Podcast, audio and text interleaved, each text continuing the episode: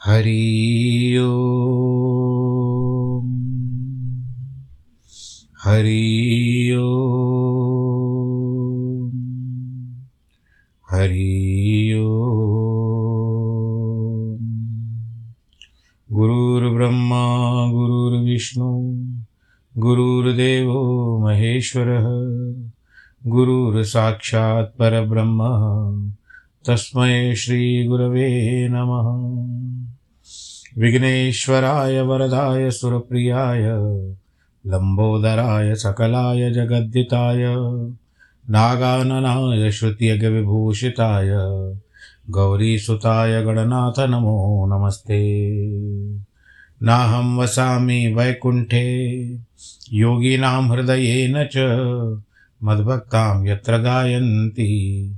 तत्र तिष्ठामि नारद जिस घर में हो आरती, चरण कमल चितलाय तहाँ हरि वासा करे, ज्योत अनंत जगाए। जहाँ भक्त कीर्तन करे, बहे प्रेम दरिया। तहाँ हरि श्रवण करे, सत्यलोक से आए। सब कुछ दीना आपने, भेंट करूँ क्या नाथ? नमस्कार की भेंट लो, जोड़ू मैं दोनों हाथ, जोड़ू मैं दोनों हाथ, जोड़ू मैं दोनों हाथ। शान्ताकारं भुजगशयनं, पद्मनाभं सुरेशं विश्वाधारं गगनसदृशं मेघवर्णं शुभाङ्गं लक्ष्मीकान्तं कमलनयनं योगिवृदानगम्यं वंदे विष्णुं भवभयहरं सर्वलोकैकनाथं। मङ्गलं भगवान् विष्णु, मङ्गलं गरुडध्वज, मङ्गलं पुण्डरीकाक्ष मङ्गलायस्तनोहरि सर्वमङ्गलमाङ्गल्ये शिवे सर्वार्थसाधिके, शरण्ये त्र्यम्बके गौरी नारायणी नमोऽस्तु ते। नारायणी नमोऽस्तु ते। नारायणी नमोऽस्तु ते। श्रीमन्नारायण श्रीमन्नारायण श्रीमन्नारायण। प्रिय भक्तजनों, जिस तरह से वर्तमान में हम अष्टावक्र गीता ज्ञान में विद्यमान है, कथा चल रही है वार्तालाप हो रहा है। जनक जी का और अष्टावक्र का आपस में संवाद कर रहे हैं। कभी अष्टावक्र जी उसको ज्ञान देते हैं और कभी कभी जनक भी कुछ बातें ज्ञान की बता देते हैं। इस तरह से हम बारहवें प्रकरण में है। दूसरे सूत्र से हम आरंभ करते हैं कि प्रीत्य भावेन शब्दादेर दृश्यत्वेन चात्मन विक्षेपैकाग्र हृदय एवमेवाम स्थित। शब्द आदि ऐन्द्रिक विषयों के प्रति राग अभाव से, आत्मा की अदृश्यता से प्राप्त विक्षेपों में जिसका मन मुक्त होकर एकाग्र हो गया, उसमें स्थित हो जाता है। मन में वासनाएँ हैं, उनकी पूर्ति शरीर के माध्यम से होती है और शरीर भी करता है। शरीर में पाँच ज्ञानेन्द्रियाँ हैं, पाँच कर्मेंद्रियाँ हैं। इन ज्ञानेन्द्रियों ज्ञानेन्द्रियों के शब्द, स्पर्श, रूप, रस, गंध विषय है। जिनका इंद्रियों के माध्यम से सेवन कर मन तुष्ट होता है। सुनना, स्पर्श करना, आँखों से रूप को देखना, जीवा से रस को लेना और गंध जो है नाक के द्वारा जाती है। सुगंध होती है या गंध होती है। इसी से राग पैदा होता है। बार बार भोगने की इच्छा होती है। यह स्वयं स्वयं एक उपद्रव है। यह न भोगने से शांत होता है, न भोगों के त्याग से होता है। शारीरिक भोग बंद करने पर वाणी के भोग चलते रहते हैं। वाणी के बंद करने पर मानसिक भोग चलते हैं। मन भोग और त्याग दोनों ही अशांत बना रहता है। उसमें विक्षेप निरंतर चलते रहते हैं, क्योंकि इसका मूल वासना जो भीतर विद्यमान है, उसके रहते भोग और त्याग दोनों ही व्यर्थ हो जाते हैं। मन को शांत करने के लिए जो जप, तप, यज्ञ कर्म कांड किए जाते हैं ना, इनके लिए विक्षेप और पैदा हो जाते हैं। अतः ये दोनों ही कर्म मन को इन विक्षेपों से मुक्त नहीं कर सकते। आत्मा तो अदृश्य है, वह दिखाई नहीं देती।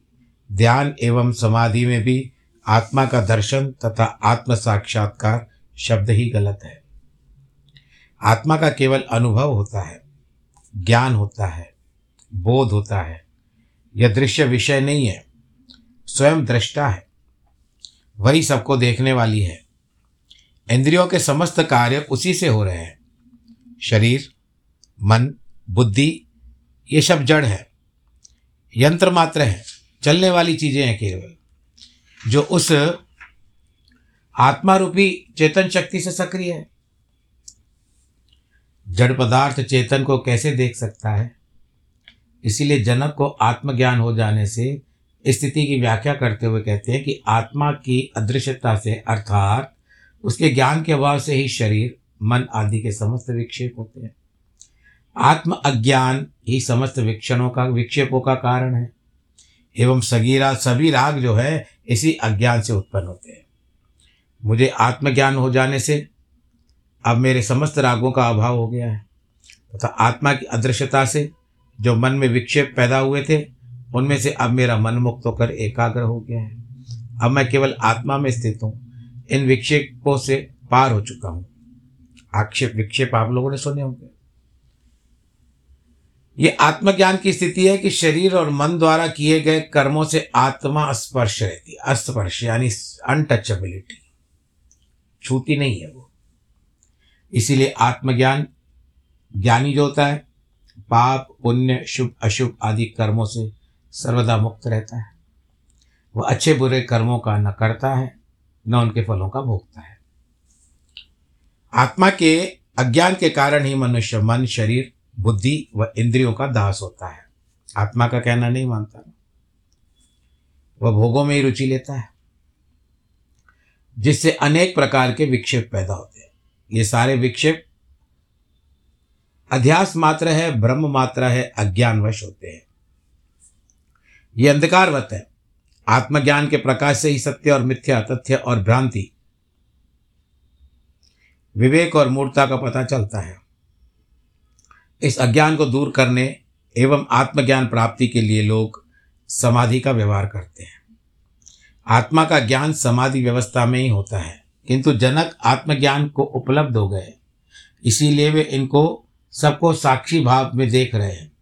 वे सब समाधि रहित तो होकर आत्मा में ही स्थित हो गए हैं, जब उन्हें समाधि की आवश्यकता नहीं है। कभी कभी ज्ञान से भी आदमी बहुत कुछ सीख जाता है तो उसको समाधि लेने की आवश्यकता नहीं है। बचपन में हम लोग भी जब स्कूल में बहुत उत्तीर्ण हो जाते थे या जो भी बच्चा अच्छा रहता था, अच्छे नंबरों से पास होता था तो उसको परीक्षा भी नहीं देनी होती थी। सीधा कहते थे ना, स्कूल में डबल प्रमोशन। सीधे तीसरे क्लास में चले जाता था, दूसरी क्लास से जाने से। तो कभी कभी ऐसी बातें हो जाती है। आत्मा हमारा स्वभाव है। उसे उपलब्ध होना ही अपने स्वभाव को उपलब्ध होना है। वही शुद्ध है, उसमें विकृति है है ही नहीं। हे और उपाधे अच्छा बुरा, उपयोगी, अनुपयोगी आदि ख्याल ही मन की वासना के कारण पैदा होते हैं। वासना गिरने पर ही भेद ही समाप्त हो जाते हैं। हे और उपादेय का कारण ही उपादेय वस्तु की प्राप्ति के लिए हर्ष होता है, छूटने पर विषाद होता है। इसी प्रकार हे के छूटने पर हर्ष एवं प्राप्ति व विवाद होता है। जनक राजा जो है, वो बताते हैं कि आत्मज्ञान को उपलब्ध हो गए हैं वो। वे अपने स्वभाव में स्थित हो गए हैं। इसीलिए हे और उपाधेय की धारणा है ही नहीं। रहने दो, हो गया। एक तरफ़ रख दो। इसीलिए उनसे होने वाले हर्ष और विषाद का भी अभाव हो गया। अब जैसे मैं एक उदाहरण लेता हूँ। आपको कैसा लगता है मुझे पता नहीं। आपका घर बहुत दिनों से गंदा पड़ा हुआ है। बहुत सारा कचरा जमा हुआ है। आपने एक दिन बीड़ा उठा लिया कि आज मैं पूरे घर को साफ़ करके रखूँगी या रखूँगा? चमका दूँगा घर को। तो आपने उस समय क्या किया? झाड़ू उठाया पो, पोछा उठाया जो भी करना था किया। विभिन्न प्रकार के साबुन लिए। और कोने कोने में आपने साफ़ सफ़ाई कर ली। घर आपका स्वच्छ सुंदर हो गया। तो उसके बाद दूसरे दिन की बात को छोड़ करके या तीसरे दिन की बात को छोड़ करके आपने जो मेहनत की है उस घर के ऊपर तो उसके बाद आपको क्या फिर से सफ़ाई करने की आवश्यकता है? एक बार हो गया तो। मैं ऐसे प्रश्न पूछ रहा हूँ आपसे। आपको आवश्यकता तो नहीं है ना फिर से? आपने अपने अपनी जान लगा दी अभी कि मैं घर को चमका के छोड़ूँगा और आपने चमका चमका भी दिया। चमक रहा है घर। उसमें आपको भी गदगद होते हैं आप, आप आपका हृदय आत्मा गदगद होती है कि देखो आज मैंने घर कैसे चमका दिया। ये आत्मा तो दूषित नहीं है परंतु मन के जो ये जो बातें जा रही है ना ये तृष्णाएँ विष्णाएँ ये सब जा रही है ये इसके ऊपर एक प्रकार की जाला बना देती है जिसके कारण हम आत्मा के भीतर घुस नहीं सकते। इसके लिए इन जालों को साफ़ करना पड़ेगा। इसके लिए कहते हैं कि मैं स्थित हो चुका हूँ। मूडों में कोई मूडों की भी कोई समस्या नहीं, जो जो कोई किसी का सुनते नहीं है ना, वो मूड होते हैं। वे न विचार करते हैं, न कोई मान्यता ही बनाते हैं, न कोई सिद्धांत लेकर चलते हैं। ज्ञानी भी इन्हीं मान्यताओं, विचारों एवं सिद्धांतों से पार हो जाते हैं, जिसमें वे सदा अपने विवेक में जीते हैं। मूड के सामने समस्या है ही नहीं। ज्ञानी समस्या से पार हो चुका है, मूड अनुभव शून्य है, ज्ञानी अनुभव करके छोड़ चुका है, अतः दोनों में बड़ा अंतर है। किंतु अज्ञानी की अनेक मान्यताएँ होती है, अनेक विचार एवं सिद्धांत होते हैं, मूड के पास सोचने की बुद्धि ही नहीं, अज्ञानी बुद्धि में ही जीता है। तर्क, विश्लेषण, विभाजन करके सृष्टि को समझना चाहता है, इसीलिए एकत्व का बोध उसे नहीं हो पाता। ज्ञानी को एकत्व का बोध हो जाने से उसका सारा विभाजन, विश्लेषण, अनेकत्व, विभिन्नताएँ समाप्त हो जाती है। वह निर्विकल्प में अवस्थित हुआ परमानंद का अनुभव करता है। सारी वर्ण व्यवस्था, जिस तरह से वर्ण क्या होते हैं, ब्राह्मण, ये तो बार बार बार विचार करते ही हैं इस बात पर कि ब्राह्मण, क्षत्रिय, वैश्य अथवा शूद्र। आश्रम व्यवस्था भी होती है जिसमें ब्रह्मचर्य ग्रस्त वानप्रस्थ और संन्यास। अनाश्रम व्यवस्था आदि अज्ञानियों के लिए है, जिससे वे इस व्यवस्था से गुजर कर क्रमिक विकास का, आत्मोन्नति को उपलब्ध हो सके। इस प्रकार कर्म एवं उसके फल का विधान भी अज्ञानियों के लिए है। अज्ञानियों के लिए विभिन्न कर्मों का विधान होता है। अब हम थोड़ा लेते हैं क्या? भजन। मतलब भजन नहीं कहूँगा, इसमें लिखा हुआ है। भजन कीर्तन, भक्ति, पूजा, पाठ, जप, यज्ञ, हवन, कर्मकांड, आचरण में सुधार हट योग, क्रियाएँ आदि अनेक प्रकार की साधनाएँ हैं। फिर ध्यान, धारणा, समाधि आदि क्रियाएँ हैं, जिनसे अंतकरण शुद्ध होता है। तब आत्मज्ञान होता है। इसी प्रकार कुछ धर्म चित्त को स्वीकार करने को कहते हैं कि जैसे स्वीकार कर लो, सब ईश्वरीय है। स्वीकार करने से तुम मुक्त हो जाओगे। तंत्र की यही मान्यता है। हठयोगी चित्त के वर्जन की बात करता है। मन का, को रोकथाम, मन को रोकथाम रख, में रखो। वासना को भोगने से रखो। उसकी एक मति मानो, वही भटकता है। शरीर को भी सताओ, क्योंकि उसी से तुम विषयों में फंसे हो। इसको नंगा, भूखा रखो, इसको कोड़े लगाओ, इसे शीत व गर्मी में खूब सताओ, क्योंकि यही पापी है। आप शैतान बच्चे को तो बहुत जल्दी सजा देते हो, पर मन को सजा नहीं देते हो आप। इसी को तपस्या का तप कहते हैं। ये सब आखिर किस लिए है? इसका विकल्प है आत्मज्ञान। ये सब करने से तुम्हें आत्मज्ञान होगा, तुम्हारी मुक्ति होगी।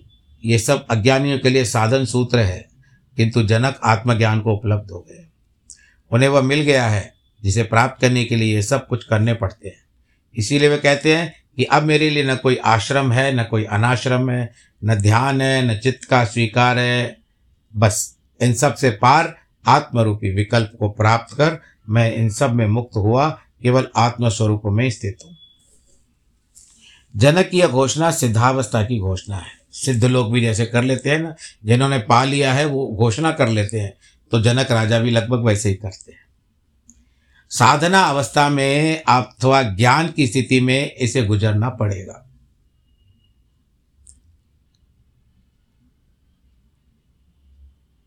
जिसके बोध से न हो सके, उसके लिए कोई ना कोई विधि अपनानी पड़ेगी।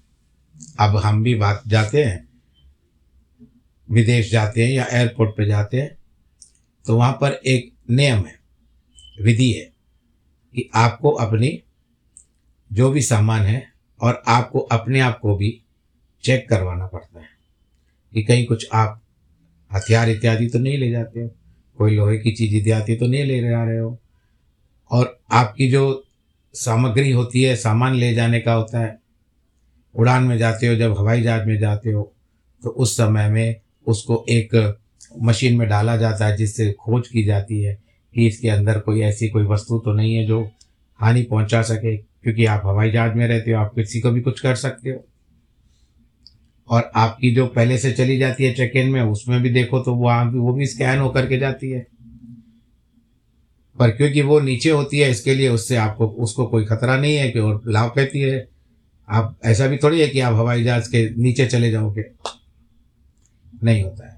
तो सभी प्रकार का विधान होता है। विधि होती है कि किस तरह से करना तो आप, हमको गुजरना ही पड़ता है। अगर आप नहीं गुजरोगे तो आपको से पूछा जाएगा, क्यों नहीं गुजर रहे हो भाई? तो आपके मन में ज़रूर कोई कोट है। जिसको बोझ से न हो सके, उसके लिए कोई ना कोई विधि अपनानी पड़ती है। किसी विधि का ना अपनाना भी ही विधि है। इसको पकड़ना कठिन है। इसीलिए कुछ लोगों के उपयोगी हो सकती है, सामान्य व्यक्ति इससे भटक सकता है। संसार में रहकर कर्म करना आवश्यक एवं अनिवार्य है। कर्म कई प्रकार के हैं। जैसे स्वाभाविक कर्म है, आपके नित्य नेम है, ये स्वाभाविक कर्म हुआ भोजन इत्यादि है स्वाभाविक स्वाभाविक कर्म है। अनिवार्य कर्म है, प्रतिकर्म है, निष्कर्म है, अकर्म है। फिर कर्म शारीरिक और मानसिक भी होते हैं। जीवन ही कर्म है। मृत्यु कर्म का अभाव है। कर्म का आरंभ जन्म के साथ ही हो जाता है। एवं मृत्यु पर्यंत चलता है इसीलिए जीवन में कर्म रोकना असंभव है। किसी आप कर्म को रोक नहीं सकोगे। गीता में कहा जाता है कि क्षण मात्र में कोई कभी कर्म न करता हुआ नहीं ठहरता क्योंकि प्रकृति के गुण प्रत्येक कर, से कर्म कराते हैं। आप वो जो गुण होते हैं ना प्रकृति के, वो आपके सामने आकर के खड़े हो जाएँगे। किंतु जो कर्म अहंकार वश किए जाते हैं वासना पूर्ति हेतु किए जाते हैं, जिनके लिए पीछे न कोई फलाकांक्षा होती है, वे ही कर्म बंधन का कारण बनते हैं। जिस कर्म में करता हो, अहंकार हो, मैं कर रहा हूँ, मैंने किया है, इस प्रकार मैं की जहाँ उपस्थिति है, वही कर्म बंधन है, क्योंकि वह अहंकार व मैं, भाव, अज्ञान है। इन कर्म बंधनों से मुक्ति के लिए मनुष्य अनेक कर्म करता है। ये जप, तप, योग, भजन, पूजन, यज्ञ, ध्यान, समाधि आदि भी मय भाव से ही किए जाते हैं। इसमें फलाकांक्षा रहती है। इसीलिए ये भी कर्म है जो बंधन स्वरूप है। अहंकारवश अथवा अज्ञानवश के किए गए कर्मों का फल अवश्य होता है। शुभ कर्मों का शुभ एवं अशुभ का अशुभ फल होता है। यदि अशुभ बंधन है तो शुभ भी बंधन है। बेड़ी चाहे लोहे की हो या सोने की, मुक्ति के लिए दोनों ही बंधन है। बेड़ी तो लग गई ना। सोने की बेड़ी जिसको हथकड़ी बोलते हो आप लोग। आप खुश हो जाएगा क्या उस समय जब भगवान न करे ऐसा कोई, ऐसी कोई परिस्थिति आ जाए जब आदमी सामने वाले पुलिस वाले आ जाएँ और उसको ले जाए और कहें, नहीं, मुझे तो सोने की बेड़ी में बांधोगे तभी मैं जाऊँगा।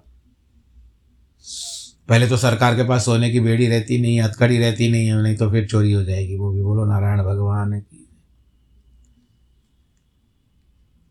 इसी प्रकार कर्मों का त्याग भी बंधन है, क्योंकि उसमें भी अहंकार है। अब जैसे बोलते हैं कि मैं फलाना फल छोड़ देता हूँ।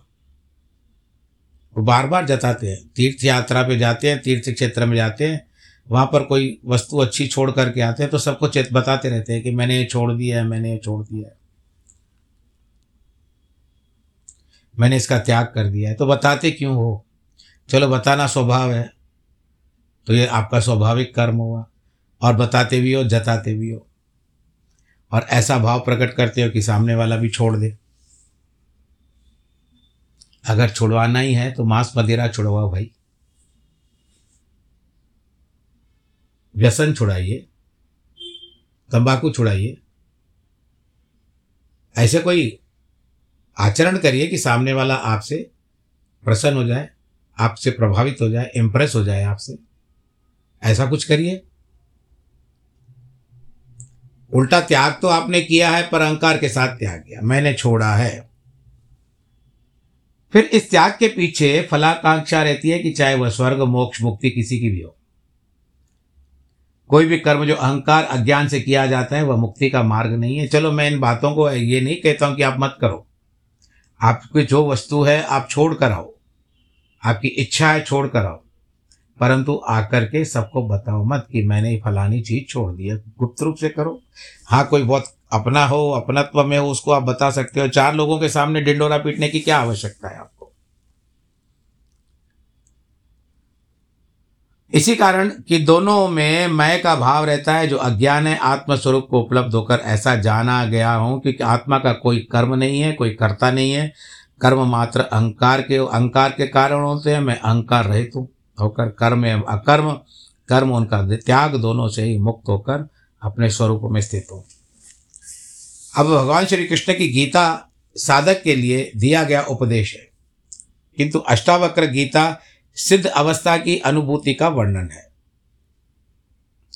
इसमें उपदेश नहीं है, बल्कि यह कसौटी है, जिस पर किसी भी आत्मज्ञानी को कस कर परखा जाता है।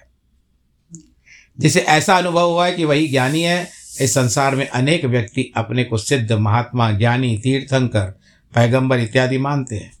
ईश्वर, पुत्र, भगवान, संत आदि कहते हैं। उन सबको अष्टावक्र गीता की इस कसौटी पर परखा जा सकता है। यदि उनके अनुरूप अनुभूति हुई, तभी उन्हें आत्मज्ञान एवं मुक्त कहा जा सकता है। अन्यथा नहीं, उनको आत्मज्ञान की भ्रांति मात्र हुई है, अथवा वे पाखंड करते हैं। आत्मज्ञान की ऐसी परम कसौटी अन्यत्र नहीं है, यह न धारणा मात्र है, न सिद्धांत, देश, काल, धर्म, संप्रदाय, जाति, वर्ग आदि के पार आध्यात्म पर दिया शुद्धतम वैज्ञानिक वक्तव्य है। जो संपूर्ण आध्यात्मिक जगत की धरोहर है।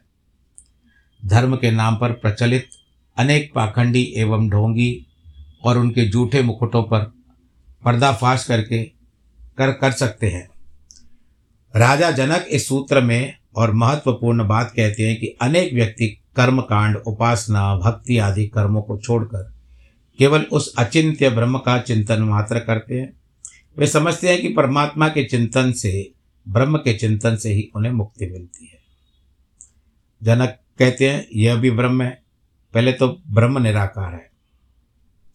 उसका चिंतन हो ही नहीं सकता। फिर चिंतन की भी उसे चिंता होती है। आज चिंतन नहीं किया, आज ध्यान नहीं किया, आज समाधि नहीं लगाई। इस प्रकार इस चिंतन को कर्ता भाव लग जाता है और उसमें फिर मैं लग जाता है कि मैंने आज चिंतन नहीं किया, मैंने आज साधना नहीं की आज मैंने समाधि नहीं लगा, नहीं लगाई। इस तरह की बातें अनेक प्रकार की बातें आती रहती है। चलिए। तो मैं आ जाता इसमें। अतः ऐसे चिंतन करने वाला व्यक्ति ब्रह्म को नहीं, चिंता को ही बचता है। और आपको पता है कि चिंता चिता समान होती है। जितनी चिंता करोगे, उतनी चिता, क्योंकि आपका शरीर बिगड़ेगा। मैं आत्मज्ञान को उपलब्ध होकर इस ब्रह्म को चिंतन की भावना से भी त्याग कर भावना मुक्त होकर अपने में स्थित हूँ, इस ब्रह्म के चिंतन से, बंधन से मुक्त हो गया हूँ। जिसने साधनों से क्रिया रहित स्वरूप अर्जित किया है, वह पुरुष कृत कृत्य है और ऐसा ही स्वभाव से ही है, स्वभाव वाला है, वह कृत्य कृत्य है, यानी धन्य धन्य। बहुत अच्छा बहुत अच्छा जिस तरह से कहते हैं ना कृत्य कृत्य प्रसन्न मुद्रा।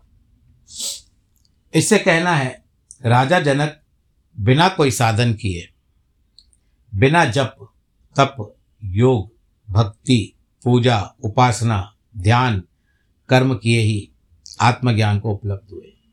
किंतु वे नहीं कहते कि ये सब साधन व्यर्थ हैं। इन्हें करना ही नहीं चाहिए। ये बकवास मात्र है, इससे ज्ञान होगा ही नहीं। इनसे भटकोगे आदि जैसा है कि कि करना है कुछ भी नहीं, किंतु इसमें व्यक्ति भटक भी सकता है। इसीलिए राजा जनक कहते हैं कि आत्मक्रिया, आत्मा जो है क्रिया शक्ति है क्षमा कीजिए तो मैं क्रिया रहित है क्रिया शक्ति नहीं है, क्रिया रहित है। आत्मा से कोई संबंध नहीं है शरीर का, केवल उसका प्रकाश मात्र है। इसके क्रिया रहित स्वरूप को जिसने उपरोक्त साधनों से अर्जित किया है, वह पुरुष कृत्य कृत्य हो जाता है। अब इस तरह से, अब जैसे हम लोग अकस्मात विचार करते हैं कि चलो, भगवान जी का तीर्थ यात्रा पर जाएँ, बद्रीनाथ के दर्शन करके आए। या भगवान शिव जी के जो है, बारह ज्योतिर्लिंग वहाँ पर जाकर दर्शन कराएँ। अमृतसर में गुरु बाबा हैं, वहाँ पर जाकर के गुरु नानक देव जी का जो गुरुद्वारा बना हुआ है, वहाँ पर बाबा जी के दर्शन करके आए। और ये भी बात आती है कि चलो माता के, चलो बुलावा आया, माता ने बुलाया है। ऐसी बातें भी आती है। तो आपने विचार किया, संकल्प सिद्ध हुए। आप घर से निकले, आपने यात्रा आरंभ की। जिनके पास जा रहे हो, आपने कहा कि मेरी यात्रा बहुत अच्छी तरह से पूरी हो जाए। आप अपने गंतव्य पे पहुँचे, जिसको आप लोग डेस्टिनेशन कहते हो। वहाँ पर पहुँचे आप, परंतु तीर्थ स्थानों पे कुछ भी सहज नहीं होता और सरल नहीं होता। बहुत सारे जुगाड़ लगाने पड़ते हैं। बालाजी में भी जाओ, बद्रीनाथ में भी जाइए। तो वहाँ के जो नियम के अनुसार आपको जाना पड़ता है दर्शन के लिए। आप कोई विशिष्ट व्यक्ति नहीं हो वीआईपी नहीं हो। आप एक सामान्य व्यक्ति हो हाँ टिकटें विकटें जो भी होती है, आपको खरीदनी पड़ती है, वो जो व्यवस्था आपकी है और आपकी जेब आपको जितनी अनुमति दे। वहाँ पर जाइए। इससे मेरा कहने का तात्पर्य यह है कि मैं ना पैसों की बात कह रहा हूँ, ना यात्रा की बात कह रहा हूँ। आपने कितनी बार चाय पी, रास्ते में कितनी बार आपने नाश्ता किया, इसमें कोई लेना देना नहीं है। पर जब आप अपने गंतव्य पे पहुँचते हो, गंतव्य तब होता है जब आप उस तीर्थ स्थल पे तो पहुँच गए, क्षेत्र में भी पहुँच गए, स्थल पे भी पहुँच गए, मंदिर के आँगन में भी पहुँच गए, प्रांगण में भी पहुँच गए। परंतु आप कृत्य कृत्य धन्य तब होते हो जब जिनके लिए आप गए थे। जिनका दर्शन प्राप्त करने के लिए आप गए थे, वो साकार रूप में जिनका नाम सुना है, जिनकी पूजा की है, जिनके लिए आए हो आप, वो अकस्मात आपके सामने, उनकी वो मूर्ति जब दृश्यमान होती है तो उस समय में कई लोग तो अपने आप को संभाल नहीं पाते हैं। उसमें मैं भी एक हूँ भाई। मैं भी जब देखता हूँ, भगवान जी के दर्शन पाता हूँ तो मैं भी अपने आप को रोक नहीं पाता हूँ, क्योंकि मैं भावुक हो जाता हूँ कि भगवान जी ने मुझ पर दया की, साकार रूप से दर्शन दिए। इतना प्रसन्न इतना प्रसन्न, इतनी प्रसन्नता होती है, कृत्य कृत्य गद गद वाणी से भगवान जी की स्तुति करता हूँ। कईयों की दशा होती होगी, ऐसी कोई बात नहीं। तो जाइए, भगवान जी का दर्शन करने के लिए साकार रूप देखना है, भगवान जी का दर्शन करिए। परंतु जब आप गंतव्य, जब स्थान पे पहुँचते हो, उस स्थान पे उस ठाकुर जी जहाँ पर बसे हुए हैं, जिसके लिए सारी भीड़ एकत्रित होती है उनका दर्शन पाने के लिए तो मन गदगद हो जाता है। आत्मा तक एक प्रसन्न भाव में आ जाती है कि देखो, मैंने प्रभु का दर्शन किया। उसको भी एक एनर्जी प्राप्त होती है इसके लिए, जिसका स्वभाव आत्मवत है, कृत्य कृत्य इससे कहना ही क्या, ऐसा आत्मभाव वाला व्यक्ति परम ज्ञानी है। चाहे स्वयं स्वभाव से प्राप्त हुआ हो, अथवा किसी साधन से उपलब्धि में कोई अंतर नहीं होता। मार्ग अनेक हैं, परंतु आपका गंतव्य मंजिल एक है। बोलो, नारायण भगवान की जय। कथा को विश्राम देने का समय आ चुका है। आप सब लोग खुश रहिए, प्रसन्न हो रहिए। और मैं आपको यह सूचना दे दूँ कि आने वाले साल में जनवरी, मैं कहता रहूँगा 2023 की बात है। यहाँ पर हैदराबाद में, जहाँ मेरा निवास स्थान है, सिकंदराबाद में हीरा हीरा हॉल। वहाँ पर मेरी श्रीमद् भागवत कथा करने का आयोजन वहाँ की कमेटी ने सुनिश्चित किया है। और अगर आप लोग हैदराबाद के हो तो हीरा हॉल में अवश्य आइएगा। जो भी सुनते हो हैदराबाद के लोग, आप लोग हीरा हॉल में अवश्य आइएगा। कार्यक्रम और आगे है, बहुत अभी दिन पड़े हैं, परंतु बताने में क्या जाता है, आपको भी आनंद आएगा कथा सुनाने में मुझे भी अच्छा लगेगा कि ये सब में जो सुनते हैं नित्य रूप से, नियमित रूप से सुनते हैं, वो सब भी आए हैं। पर अगर आते हो तो आप मुझे अपना परिचय ज़रूर दे के जाइएगा कि हम आपकी कथा सुनते हैं तो प्रसन्नता होगी। कोई भी हैदराबाद का हो, अगर दूर से भी आना चाहते हो तो आपका स्वागत है। जिनके जन्मदिन है और वैवाहिक वर्षगांठ है, उन सबको बहुत बहुत बधाई। एक रुचिका छाबरिया जो है, उनको आज जन्मदिन है उसकी लिस्ट मेरे पास आई है, उसको बधाई। आप सब लोग खुश रहिए, प्रफुल्लित रहिए। नमो नारायण।